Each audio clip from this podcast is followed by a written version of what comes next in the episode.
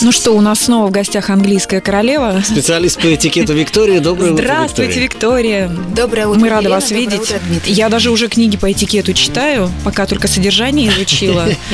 Вот можете даже проверить нас. Тогда предлагаю начать с театра.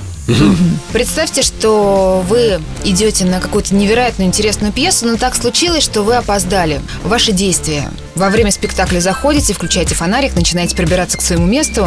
Вариант второй. Вы садитесь на любое свободное место с краю. Вариант третий. Вы стоите в течение первого акта и просто, просто стоите. Не, ну на каблуках-то выстоять сложно. Обычно же дама в театре сажает на любое свободное место. С фонариком я точно не пойду, Не, Дима. с ты- фонариком я тоже точно не пойду, конечно. Что мы, в велик- шахте, что велик ли? соблазн отстоять все первое действие, но я думаю, На что полусогнутых. сесть где-нибудь с краю это был бы Лучший самым вариант. лучшим. Браво, Дмитрий, браво, Елена. Ну, настоящий театрал сейчас. на Да мы не шестой день. опаздываем просто. Всё. Я приезжаю за полчаса. А вот, Мариинских кстати, была на давайте днях. про опоздание поговорим. Если человек опаздывает на 15 минут, то... 15 минут театральные, А. если в театр. Ну, мы сейчас не про театр, да, А. опоздать можно куда угодно. Как поступит вежливый человек? Опоздание на 15 минут, он э, принесет извинения.